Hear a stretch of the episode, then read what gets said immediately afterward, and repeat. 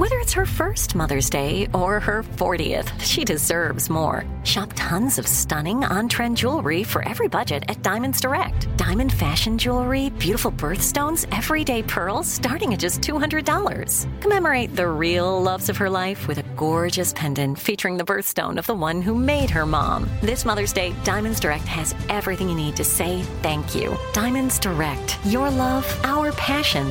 Online at diamondsdirect.com. This is your moment, your time to shine, your comeback. You're ready for the next step in your career and you want an education employers respect. So you're not just going back to school, you're coming back with Purdue Global. Backed by Purdue University, one of the nation's most respected public universities, Purdue Global is built for people who bring their life experience into the online classroom. Purdue Global, Purdue's online university for working adults. Start your comeback today at purdueglobal.edu. If a new house is on your wish list in the next five years, grow your savings faster and experience your dreams with an Ohio Homebuyer Plus account from Kemba Financial Credit Union. A savings account specifically designed to save for a new home where you can earn 7% APY, a $500 matching bonus, and a $1,500 mortgage closing cost credit. Learn more at Kemba.org. Offer expires March 31st, 2025. APY equals annual percentage yield. Restrictions apply. NMLS 292230. Equal housing lender. Federally insured by NCUA.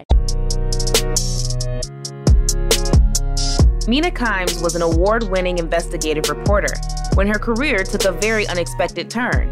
On this edition of the Carlos Watson Show podcast, she talks about her second chapter as a football analyst on ESPN.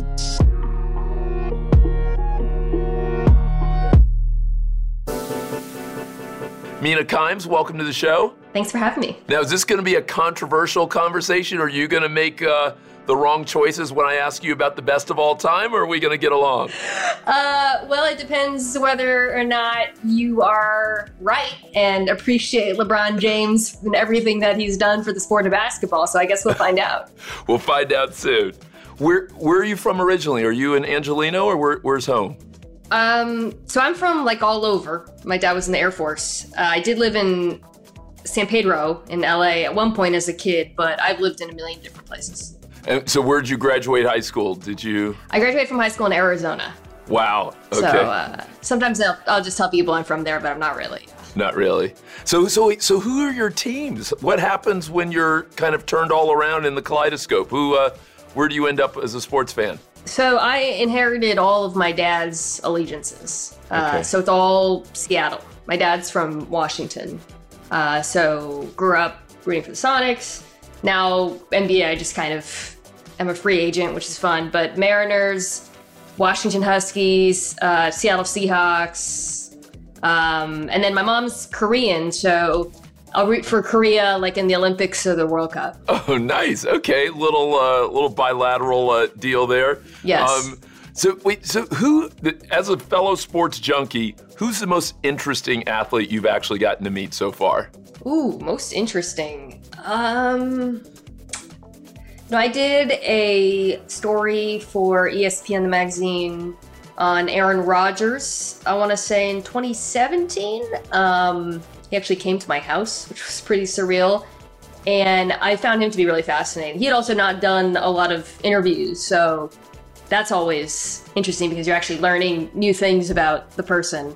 Um, so that would be up there for me. The other one, I, I did a, my first story at ESPN. My first cover story was on Darrelle Revis, um, the Jets cornerback, and I found him to be really fascinating too. Just kind of like a introvert, um, very not what you'd expect from a cornerback. Interesting. And and what and why did you find Aaron Rodgers interesting? I find him quiet. I, I have to admit, uh, Stephen A. Smith, your colleague, loving him so much has actually made me love him more. Calling him a bad man has made me get more excited about him. He's been a bad man this year. Yeah, yeah, he is. Yeah, yeah, yeah. they're doing well. Um, you know, he's he's just like a. I think interested people are interesting, and he's a guy who is interested in the world and reading and um, kind of expanding his horizons, I suppose. So you know, is open to talking about faith and life and the ways in which he's changed, which is something I always find really interesting about people when they're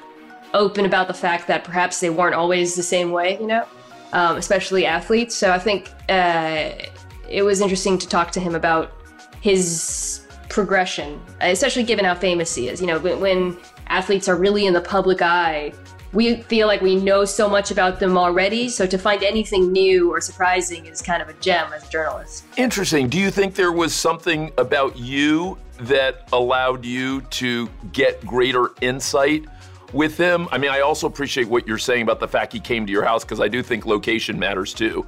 And I do think when people get outside of their normal places, they actually will have unusual conversations, especially famous people. But was there something you think about you that uh, that that you think allowed him to kind of be more open and more engaged? I I don't know if um, it was anything about me particularly, other than the fact that I made it clear I was uh, interested in talking about everything but football. Uh, and I think sometimes for athletes, especially you know NFL players, any athlete, um, the opportunity to talk to someone about things that aren't the same things you're asked about over and over, you know, and um, also just engage with someone who has done a lot of preparation and reading about you and kind of knows and I guess I'm talking about myself here, you know, I, I in that interview, like with every interview, every time I profile an athlete, I read everything that's ever been written about them, every interview they've done, so that I can try to go down lanes, I suppose, that they're interested in and, and eager to explore. Not things that they've said necessarily, but I, I know, um, you know, an athlete is interested perhaps, perhaps in talking about politics or culture. Then I'll go there with them, and I think athletes appreciate that.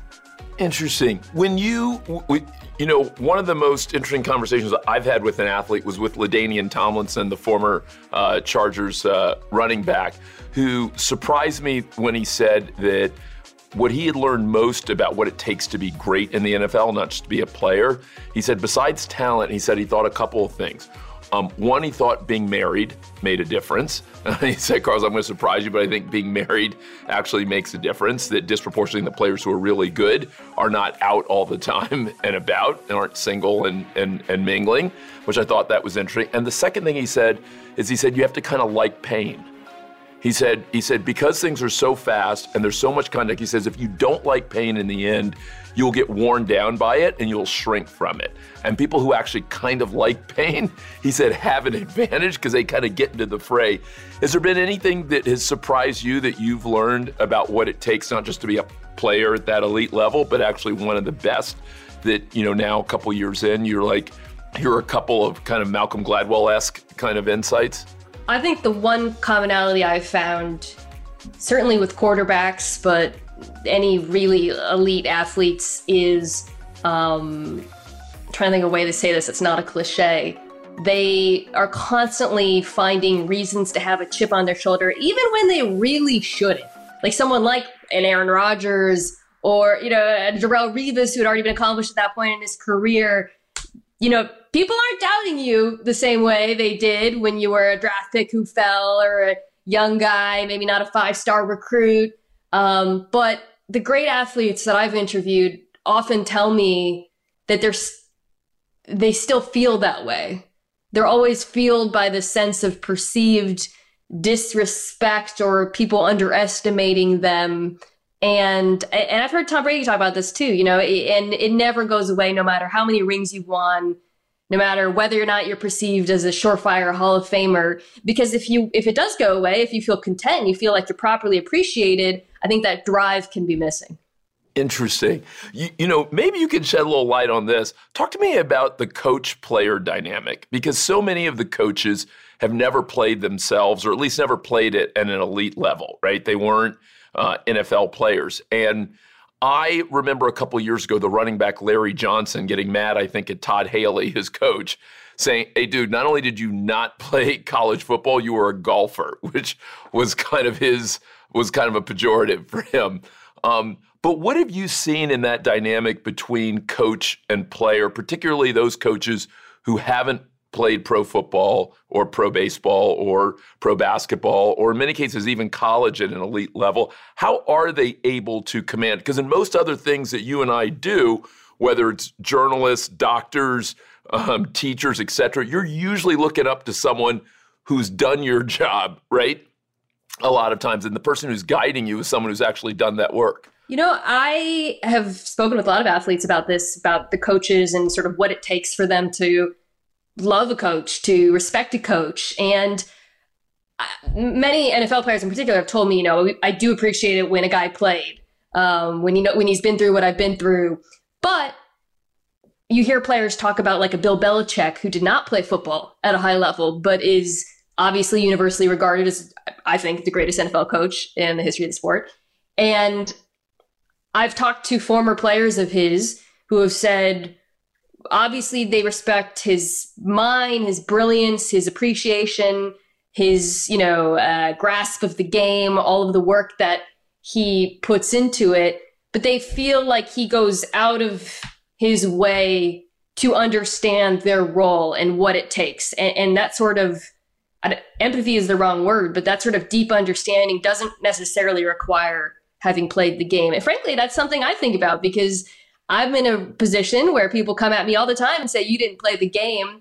And I feel an additional pressure to I guess, do the work, frankly, um, because I didn't. I, am not able to draw on my own playing experience, uh, but I can draw on a deep well of research and preparation. I think I just compared myself to Bill Belichick there, which I'd like to walk back, but you understand what I'm saying.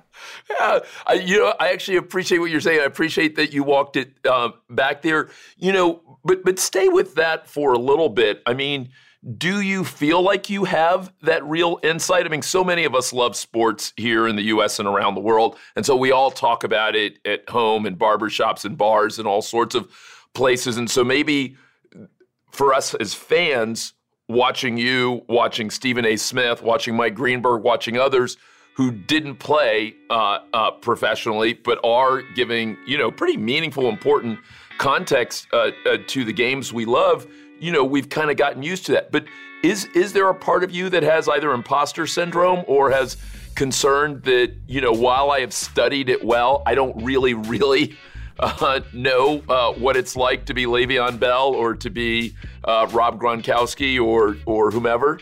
A hundred percent. And for me, that's that awareness. I, I find I have to both compartmentalize it so that it doesn't inhibit um, sort of my ability to be expressive and opinionated and be myself. You know, I don't, I don't want to be inhibited by this sense that whether a lot of people watching this who think, who's she? Who does she think she is? You can't have that in your brain. But that said, I think it's also important for me to be aware of the gaps in my knowledge. You know, I do an NFL show um, where the two other analysts who are on with me are former players.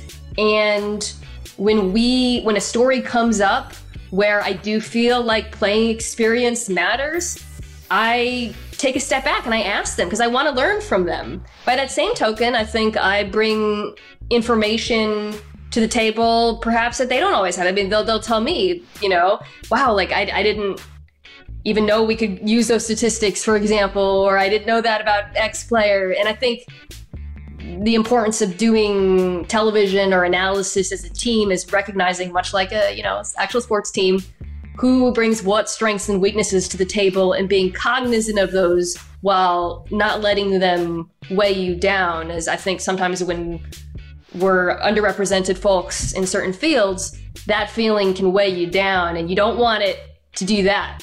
Mina talk about though the preparation that you do have and what you're learning you know, we have recently seen a number of broadcasters go from broadcaster to uh, team management, right?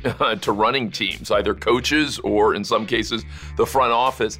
Is that something that you think you could do and would you want to do it? Uh, no, is a short answer. I don't, I, I, I, I don't know. Maybe on the front office side, perhaps I, I, I would have that ability, but I, I I think I'm far from it at this point. And I also I I, I love my job. I love analyzing football. Um, I like the ability to kind of take that 10,000 foot view of all 32 teams while also diving deep into particular players and matchups and Um, you know, I, I, I, I think I, I've, I feel very confident in my preparation, the abilities, but I still have a really long way to go. And I hope I always feel that way, frankly, because if I don't, then I'm probably not doing a good job. Interesting. You're doing that Aaron Rodgers, uh, uh, Tom Brady chip on your shoulder thing. I love it. Okay, that's good. I love it. That's good. You're learning. Uh, you're learning from some of the best. All right, let's do a little goat ranking here in football. Based on what you know, give me the three best football players of all time, and and you can make it what of all time or even just the era that you feel like you have focused on. Who stands out to you? Who are three of the best NFL players of all time? Um, Tom Brady, um, Jerry Rice. I feel like uh, they're, they're, they're, it's so hard to do three. No, but I will do three. Um, maybe LT. I feel I feel bad if I don't do a defensive player, but I want to say Jim Brown too. Okay, maybe I'll say Jim Brown, but that's all offense. That's terrible. You know what? I think you did it right, though. I think I should have asked you for four, and I think you actually named the right four, and I think that was a good four. I would. Uh, yeah, really? Are you yeah, with me on those? Yeah, four? yeah. I, I, think that's good. I think that's good. I think those are the right four. the The only legitimate question is what a real person would do in a Super Bowl if they could have Tom Brady or Joe Montana. I know right now because of the era we're in, everyone is saying Tom Brady. But if you really were the owner of the team or the coach of the team, and you really had one game, and you really could only have one quarterback, would you take Tom Brady in his prime or would you take Joe Montana? Uh, I would take Brady in his prime. You would take Brady in his prime. Yeah. Are you a Niners fan, by the way? I, am I'm, I'm a Joe Montana fan. I'm a okay. Joe Montana fan. I, I, used to like teams. Now I like individual players uh, uh, the most.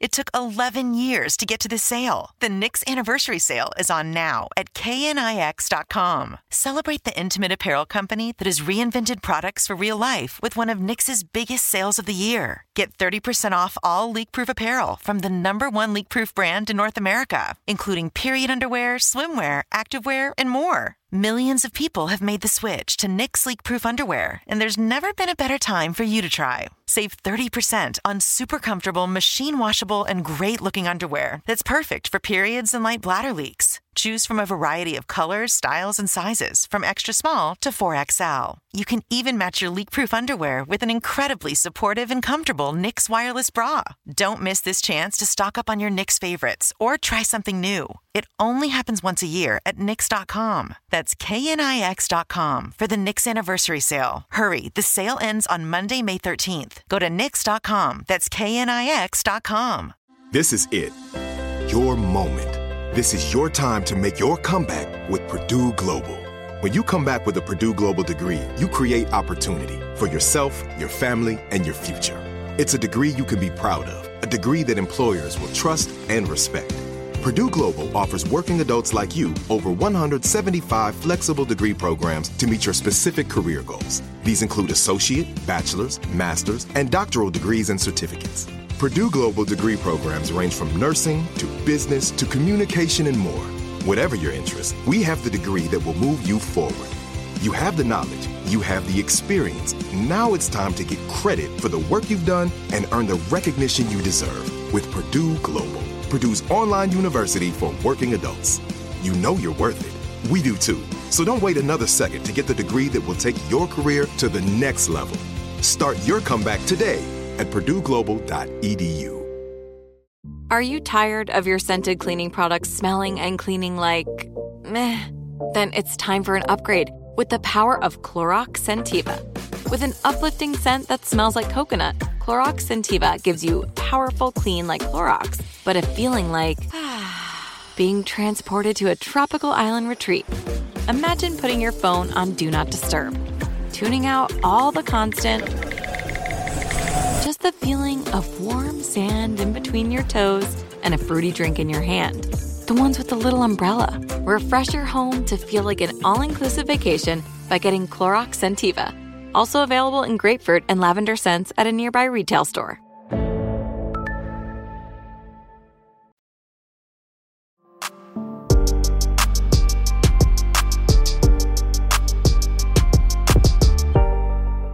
To take you over to basketball. How strong are you? How strong is your basketball game? Um, so I, I love the NBA and we cover it a lot. So in addition to being an NFL analyst, I'm on other shows we do like Around the Horn, Highly Questionable, First Take, where we talk a lot of college football and NBA as well. Um, and and not having a team like I do in Seattle actually makes it easier for me because I can just appreciate the game, root for the best matchups. Um, I love LeBron. If you're going to go to the GOAT conversation with me, it's LeBron. Feel free to bring on the hate if you don't agree. You're, you're, you're going to say Le- LeBron over Michael Jordan? Yeah, I'm, I'm a LeBron person. Are you just saying that to be controversial or do you really believe that? No. I think it's a general. I, I, I don't know how old you are. I'm sorry, but I th- I found you, in my you, field you know it tends you know to be Nina, a little bit. You know, this conversation was good until you say that. I appreciate that, but you're right. It is a generational thing because I'm a Gen Zer, and I think that for young people like me, I think you know we know. I'm just kidding. All right, I. But I, I think I think Michael Jordan clearly was better. But you never watched Jordan at all. That's what you're saying. Uh, clearly was better is um pretty wild. I, I think it's it look, it, it's an eras thing. Obviously basketball is so different now.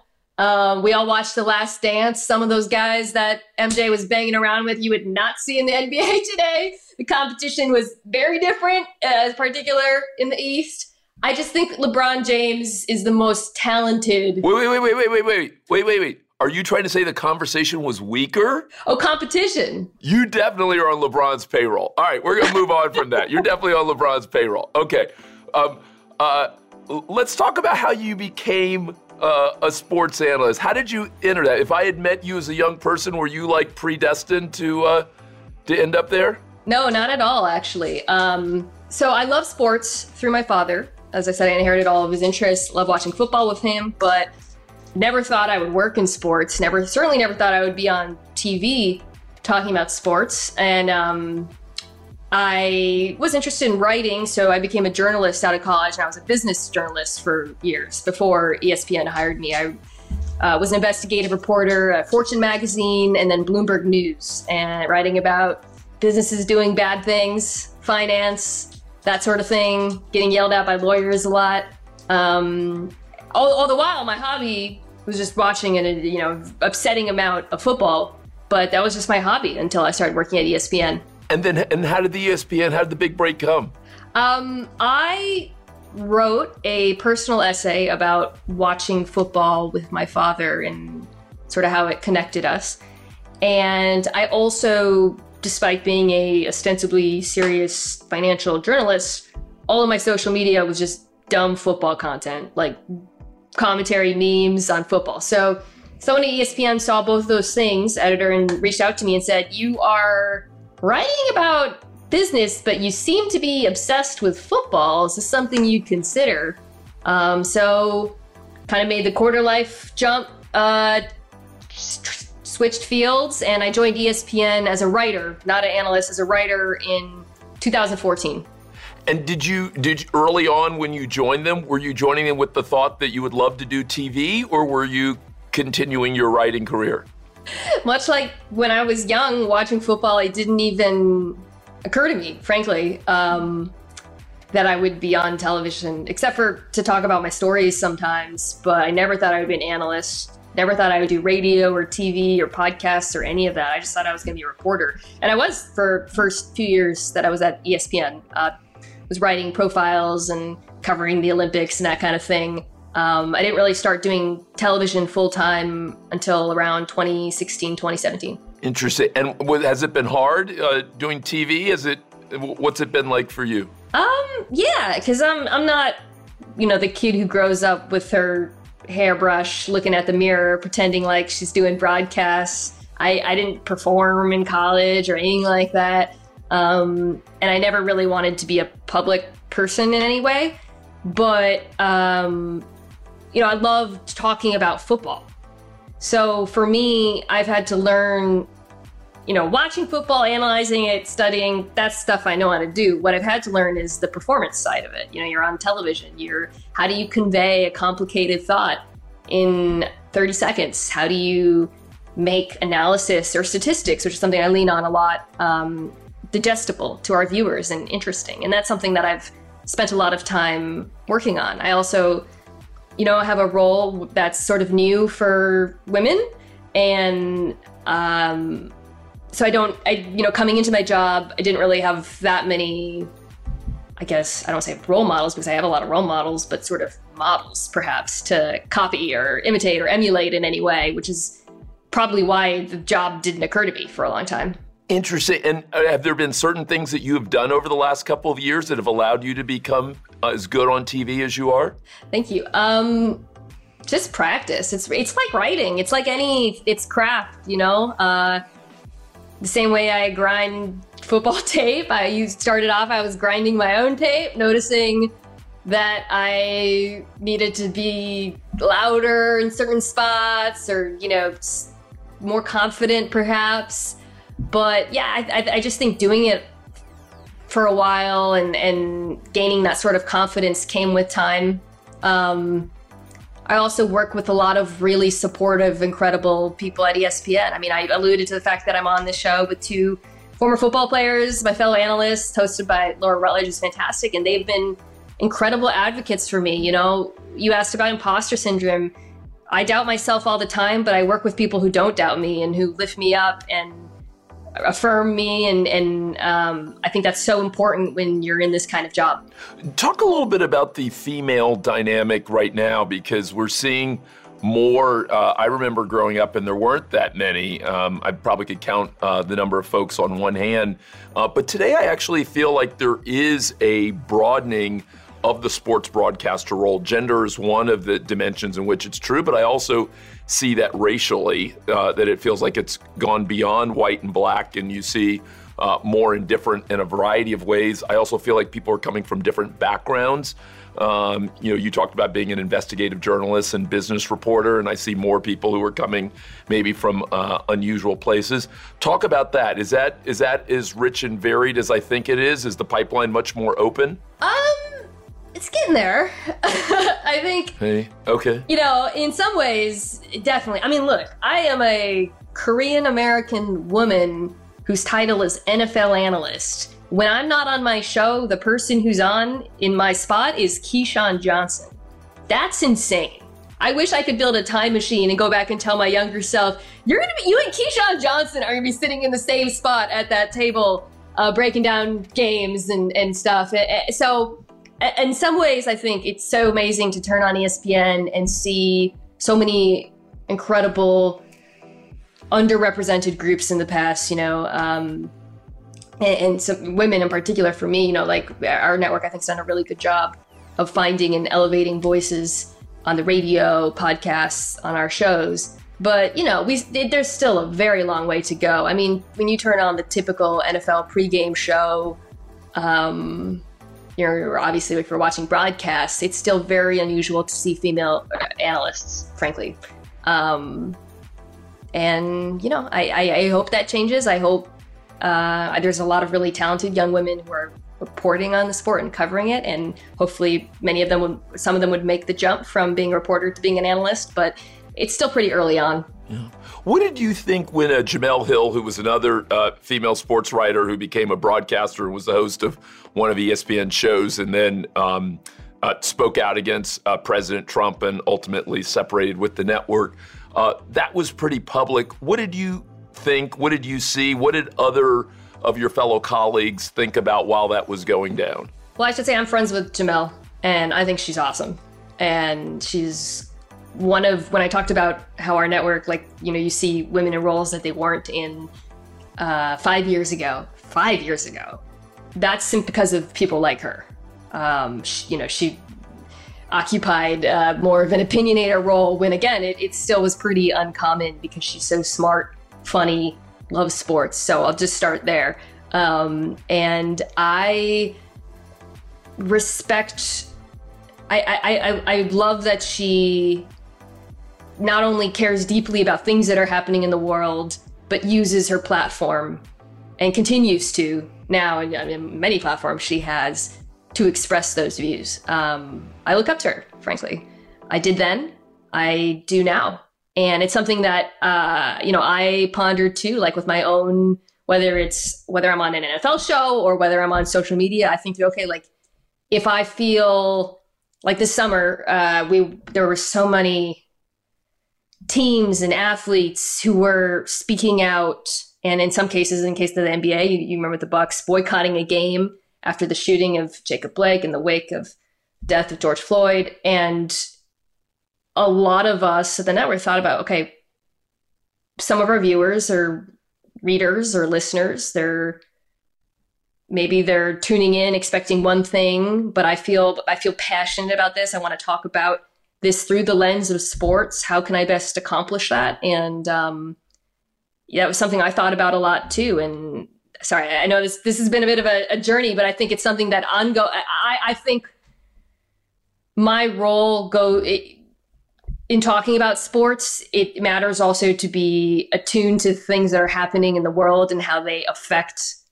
athletes. And I think I'm always trying to find the right spots to do that. Yeah, but it, it's it's been interesting to to see after Jemele, I felt like I haven't seen anyone be quite that outspoken since, and I wondered whether she, what Kaepernick was to players, if she was a little bit to broadcasters, meaning that people admired but didn't feel comfortable following. I actually think um, she, I, I called her a pioneer in terms of being like a female analyst, but I think also you know, people now, I, I thought this summer in particular, and not just on our network, all across the sports world, you saw athletes, analysts, reporters engaging with the ways in which politics, culture, issues of race and class affects sports more than ever, frankly, um, which I, I, found really heartening. Um, I think I hope it continues, frankly. And I think, you know, like I hope people feel empowered. I, I know uh, you saw that with athletes, in particular college athletes who are so brave, um, speaking out sometimes against their own programs.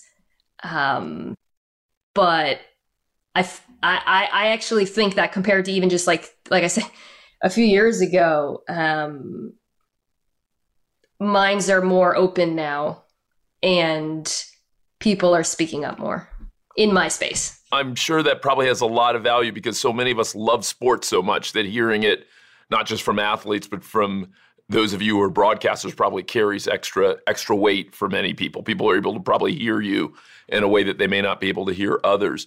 Um, talk about race because it feels like you probably have a, a a really interesting purview. You know, for one, you've lived in a variety of different places. Two, you come from a blending of, of cultures. You know, three, you live in a place now like Los Angeles. And four, you're in the world of sports. What, if anything, have you learned or has surprised you on the question of race? And I realize that's a pretty big and open ended question, but to some extent, I mean it to be. Has there been anything that has been a, a surprising revelation or insight, good, bad, or, or just different on, on questions of race uh, over the last couple of years for you? I mean, I cover a sport that is primarily black and yet you know ownership coaching um, management doesn't reflect that.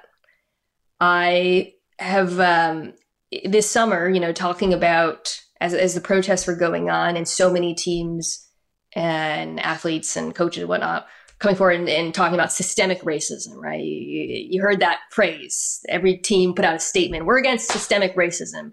But frankly, you know, it's still pervasive in the sport itself. Um, this is not, and, and it's not something I didn't know before this summer, but I, I guess to answer your question, until I started covering sports, I wasn't engaging with the ways in which issues of race, um, discrimination, uh, marginalization actually affect the sports themselves. Um, the way in which they're pervasive in the ways we talk about athletes, uh, how they're treated. Um, something I've written about often is sort of um, the ways in which black quarterbacks have been treated differently from white quarterbacks throughout time, coaches as well, frankly. uh, explaining the absence of diversity there. So covering this league, covering the sport, doing you know X's and O's analysis. I've also um, been exposed to some of those problems, and I see them dovetailing in ways that I am. You know, I, I think part of my job is connecting those dots and being honest and open and critical when necessary.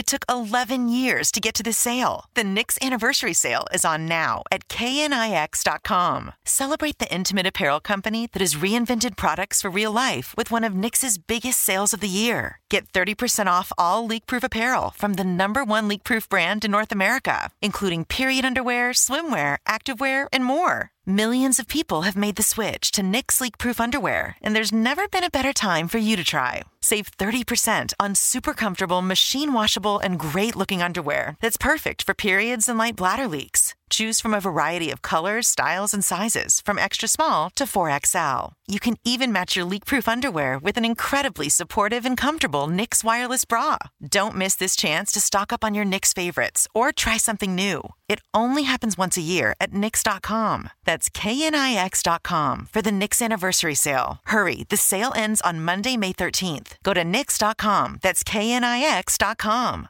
This is it. Your moment. This is your time to make your comeback with Purdue Global.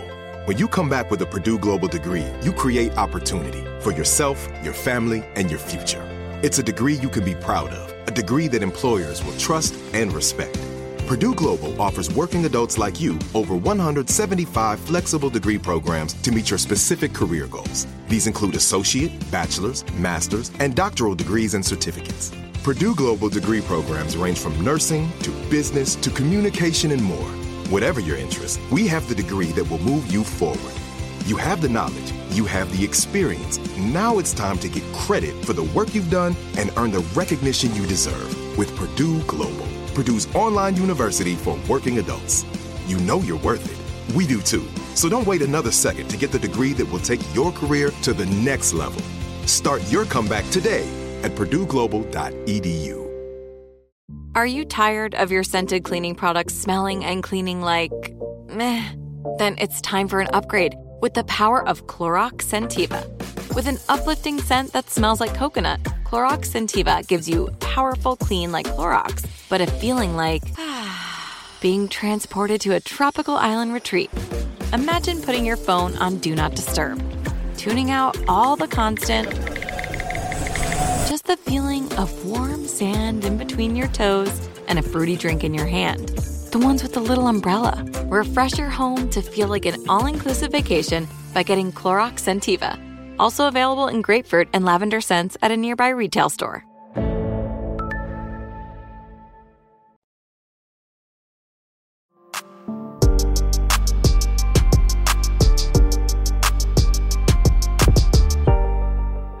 Pushback have you gotten in from your reporting, whether you're touching matters of race or just an individual player? Have you ever? I mean, I'm sure you always get some haterade on social media. Oh yeah, a lot. But, yeah. but, but have you ever gotten like meaningful? One of the players or one of the coaches or other calls you and really, you know, goes in on you. And and if so, what does that look like? And what has it been over? Has it usually been an individual player's story, or has it been you touching a broader theme like race or something else? Yeah, I, I've definitely gotten um, pushback. You know, if I go on TV and I say it's crazy that this is a league that's over 70% black and yet we have four non-white head coaches, um, I get my phone definitely lights up a little bit with certain people, especially if I'm naming people, you know, or teams or whatnot. Absolutely, it doesn't. It you know these conversations don't make people comfortable.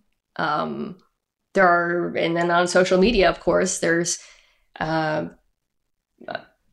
parts of our audience or viewers who are interested and, and open to learning, and then there are people who don't want to hear those things. You know, um, so I, it's not. It, it always would. It's always easier easier to stick to sports. That's the phrase we hear sometimes. Um, and 90% of the time, I am talking about just sports. 90% of the time, I'm talking about, you know, the Bucs defense against uh, the Packers scheme or whatever. But uh, I think it's important always to uh, not feel restricted to that, especially in times like this. Interesting. Um, you, know, I know you were an investigative journalist when you started out, and one of the most interesting story I thought in sports over the last decade was the Jonathan Martin story. So, kid from Los Angeles goes to Stanford, um, gets drafted high, ends up becoming a starting offensive lineman for the Miami Dolphins, and then quits mid-season, saying that he'd been bullied by one of his teammates, and ultimately, what other sorts of things like that have you come across? that might surprise people who are on the outside and who are just kind of generic fans of sports? Are there other things like that? Because as the report was written, and as I've subsequently heard other people talk about it, apparently this was pretty widespread. That wasn't just a Miami Dolphins kind of thing. It may have had a different dimension to it, but it wasn't just. But what are other things like that that might surprise kind of casual sports fans? I think that's that it was an incident which you're referring to, which was terrible um, is sort of a good example of the toxic masculinity that you find in all sports, um, all men's sports, you know, and it's not necessarily pervasive or all encompassing, but it certainly still exists, you know, in 2020 at all levels high school, college, uh, professional. You know, I, I, it, it's heartbreaking to hear because I think from the outside sometimes people assume, well, they're they're a team. You know, everyone must love each other, and it's a meritocracy, and it's not. And often it is, man. Like I shoot NFL players, like they would go to war for each other. Uh, which I guess realize is a kind of a toxic analogy, but uh, you know the conversations though I've had, like these guys are each other's godfathers to their kids, and they've got wonderful relationships that transcend uh, the team. I mean, one of my favorite things in sports is when you see in the NFL is when you see two guys who run a team and now they're on different teams. And before a game, you see them talking and you're like, all right, these are human beings who work together and they're friends and they love each other and they're about to, you know, he's about to tackle the hell out of him. But, um, but that said, that doesn't preclude incidents like the one, you know, the Jonathan Martin one from happening. And it's, you know, I, I'm, I'm glad that when it came, when it came to light, it wasn't just him too. But, um, I, I would say there's probably stories like that all the time that don't come to the surface because frankly, you know, people are disincentivized from coming forward. Interesting. And have you do you feel like as someone who's who's written and covered, as you said, kind of financial crime and business uh, chicanery. Have, do you feel like you've seen some of those, or is those still remain kind of in the locker room or kind of beyond your sight at this point? Well, so I, you know, for me, now I'm an analyst, so I'm, I'm not covering anyone. But when I was a writer, I was um, like a features writer, so I kind of had the benefit of parachuting in and profiling a guy and spending time, usually away, honestly, away from the locker room. So, unlike my friends who are beat reporters at ESPN who are really embedded in that I wasn't kind of bearing witness to the culture on the ground. So I'd only hear things secondhand. And also, you know, you're hearing, if I'm profiling someone, I'm usually just hearing their perception of how things are happening, which is something important when you're writing a profile to always take with a grain of salt. Hey, talk to me a little bit, Mina, about some of uh, your hobbies. Uh, word has it that uh, you're a little bit of a crossword junkie. Is that true? Yeah, I'm so cool that my number one hobby is doing crosswords. Uh, but only Thursday, Friday, Saturday. because? The other ones are too easy. They're not fun. oh, and, and, do you only do the New York Times, or, are there other? Is there like a more sophisticated level or a tougher level of competition? No, no, I only do the New York Times. I do. I have the New York Times app. I got into it um, when I start a few years ago when I started traveling for work and doing television in Miami because I just was jet lagged and like not sleeping a lot. So I just got into doing it, and then crosswords are like doing television or anything. It's just kind of, you just got to do them a lot and get good at it. Um, every now and then I'll post my times. My dream is to have my name in the New York Times crossword. That's when I know I'll know that I've made it. Oh, what an interesting uh, marker. That's a that's a really good one. Well, well, on that point, uh, talk to a younger Mina. Like if you were giving advice uh, to a younger Mina about dreaming fearlessly and bringing those dreams alive, what would you go back and tell her? What would be uh, what would be at the top of the list? What advice? Or you probably have been asked this a lot by various people, I assume, come up to you who are now are seeing you as a role model. What do you tell people about how to dream fearlessly and bring those dreams alive? I would tell my younger self, I think. Um, one, your braces are going to come off at some point, I promise, and you'll look like a human being again. Um, to care less about the opinions of others, which is frankly advice I still have to give myself today. And I think the number one thing I, I, tell people when they ask me about doing my job and the trolls and how difficult it is, I, you know, I can't imagine. Like I, I know obviously I have a b- bigger audience than the average 13 year old, uh, and I'm getting more feedback on the internet, but we now all live in a time where we're constantly um, bombarded with the opinions of other people and feedback, and we see it. And I think that's so difficult and challenging and um, requires mental strategies. You know, like living on the internet right now is not something that comes naturally to anyone. So I would tell my younger self, granted, wasn't on, you know, Facebook didn't exist, but I would say don't worry so much about what other people think of you and take more risks. Think about um, careers and fields and opportunities, I suppose, that are not something you're even imagining. Um, like I said to you, I didn't, my job didn't occur to me for a really long time because it wasn't a job that I saw other women doing. Um, I hope now, you know, I hope now younger women see that we're in these roles and that it's an opportunity that exists for them. But I also hope they're dreaming bigger than they're not just saying, I want to be an NFL analyst. They're saying, I want to be, you know, an, a color commentator on Sunday Night Football or something, which no woman is doing. But I hope girls now are they're able to envision those possibilities, even though they don't exist. If you ever stop doing broadcasting one day and reporting, is there something else that you would love to uh, to have another career with? Boy, um. I think uh, I would just like to train dogs. oh, is, is, that is that is that an ode to Lenny? Yeah, but Lenny's my dog, and my only other hobby other than crosswords is hanging out with my dog. So the idea of hanging out with dogs full time uh, is pretty appealing to me.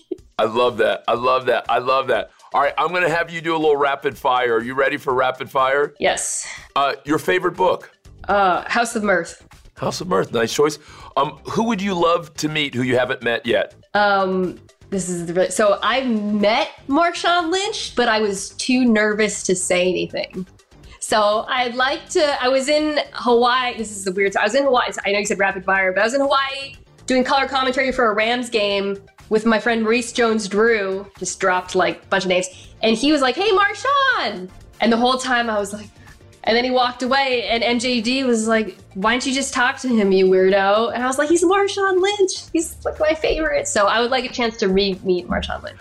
Uh, most impressive athlete you've ever seen or covered, just like in terms of pure athletic talent, you're like that person, whether or not they're the goat, just in terms of talent, like that's top tier talent. Simone Biles. Uh, I did the uh, the Olympics in Rio, so I got to see her uh, compete in person, and uh, just I I think she's probably going to go down as the most dominant gymnast in the history of the sport. She already is, uh, but I think she's like the most probably dominant athlete period I've ever seen. Interesting. Do you think she could cross sports? Do you think she could go from gymnastics to could she play? She's pretty small, so it kind of limits the sports. I don't I can't see her in the WNBA or anything like that, but maybe like softball or soccer. I mean, she's that woman, like, she's got muscles on her muscles. I love that. I love that. Um, who else was interesting at Yale while you were there? Who else was in your class or or uh, was in the ether while you were there? Huh. Um. Gosh, we didn't have like a Mark Zuckerberg or anything like that. Um. Huh. I don't know, actually. I don't know. I don't think I have a good answer for that one. I feel terrible. I'm betraying all my classmates.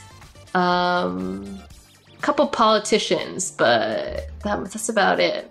No one in no one in sports. Okay, Yale strikes out. That's okay. That happens. Yale, Yale, Yale, stri- Yale strikes out. Sorry.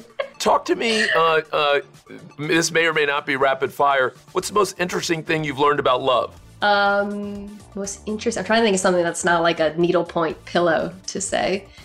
Um, I think that love and relationships aren't about shared interests, but that they're about shared values. Um, something that surprises people is that my husband does not care about sports at all. doesn't even watch sports. Uh, so the people are always shocked by that. no. At all? Nothing. Interesting. How did you guys meet? Um, we met after college in New York through a mutual friend who he was in a band with. And he works in music, so. Interesting. So you what do you guys enjoy doing together?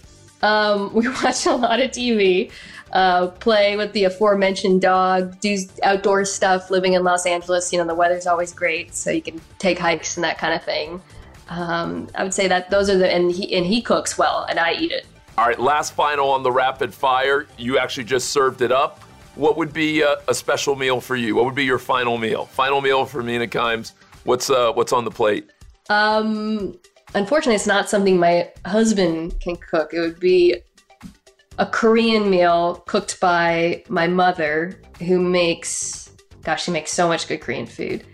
Um, I really love japchae, which is like a glass noodle dish. So maybe that's what I would choose, or like a good bibimbap, perhaps. I miss Korean food so much. That's one thing during the quarantine because I just. And the Korean food here is great, but with the quarantine, you're not able to go to Korean restaurants anymore. There's good stuff. Uh, who's the uh, um, what was the most interesting interview on your podcast you've had so far? Oh, so yeah, my show, Kimes Show, featuring Lenny, um, co-hosted by my dog.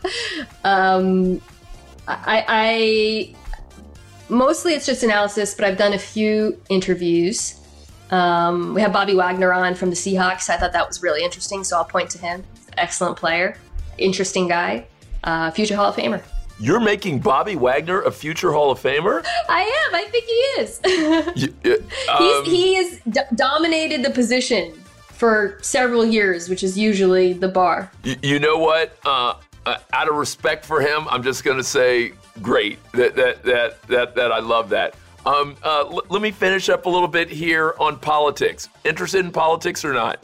I mean, I, I live in America and it's 2020, so it'd be hard not to pay attention a politician that you admire or would enjoy meeting? Um, I mean, I would love to meet Barack Obama. Is like a very easy and obvious question. I, I, wish I had some kind of hipster answer, like you know, William Harrison or something. but um, yeah, I, I, Obama. You know, I think not only is he a big sports fan, uh, but uh, having read a lot of his writing um, as someone who's a fan of his writing, and I, I think I just uh, someone who was so impactful during my own lifetime. I think it would be hard for me to go in a different direction. Someone who's this is going to sound weird, but you, you asked me about kind of being on television. Someone whose oratorial style, frankly, I've admired and learned a lot from, and sort of paid attention to and studied. Uh, so I think I, I, would really enjoy meeting him. You know, what's interesting is he connects his writing ability to his oratory skills. And so, given your experience starting as a writer and the kind of research and thoughtfulness and preparation, you know, uh, uh, that could make sense in, in both ways.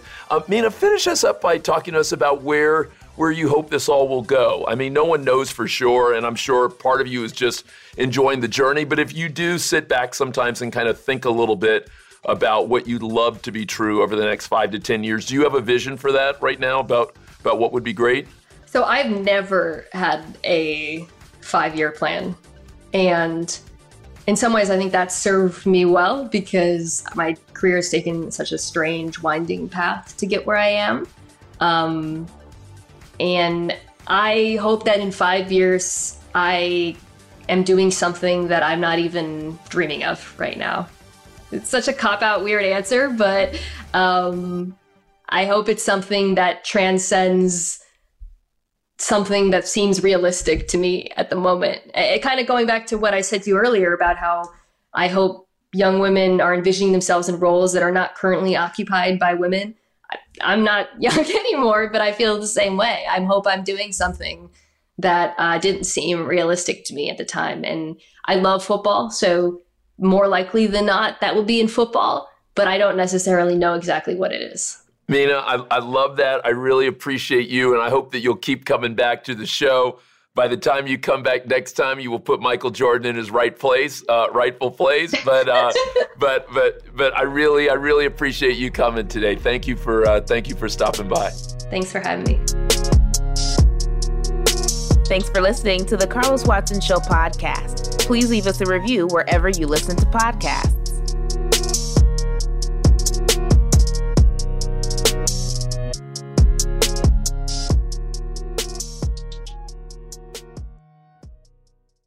If a new house is on your wish list in the next five years, grow your savings faster and experience your dreams with an Ohio Homebuyer Plus account from Kemba Financial Credit Union. A savings account specifically designed to save for a new home where you can earn 7% APY, a $500 matching bonus, and a $1,500 mortgage closing cost credit. Learn more at Kemba.org. Offer expires March 31st, 2025. APY equals annual percentage yield. Restrictions apply. NMLS 292230. Equal housing lender. Federally insured by NCUA.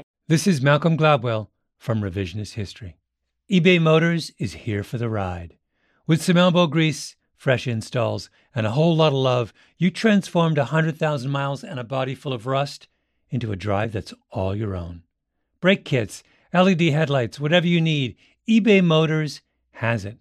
And with eBay Guaranteed Fit, it's guaranteed to fit your ride the first time, every time, or your money back. Plus, at these prices, you're burning rubber, not cash. Keep your ride or die alive at ebaymotors.com. Eligible items only, exclusions apply. Are you looking for the perfect move in ready home this spring season? Now's the time to buy at Fisher Homes. For a limited time only, enjoy below market interest rates starting at 5.375% APR, 6.139% APR. With these exclusive lower rates, you can save hundreds on a move in ready home and start enjoying the benefits of home ownership even faster. Schedule your personal tour with one of our new home specialists at FisherHomes.com and make this spring the season you find your perfect home sweet home. Financing provided by Victory Mortgage, LLC, NMLS 461249, Equal Housing Lender.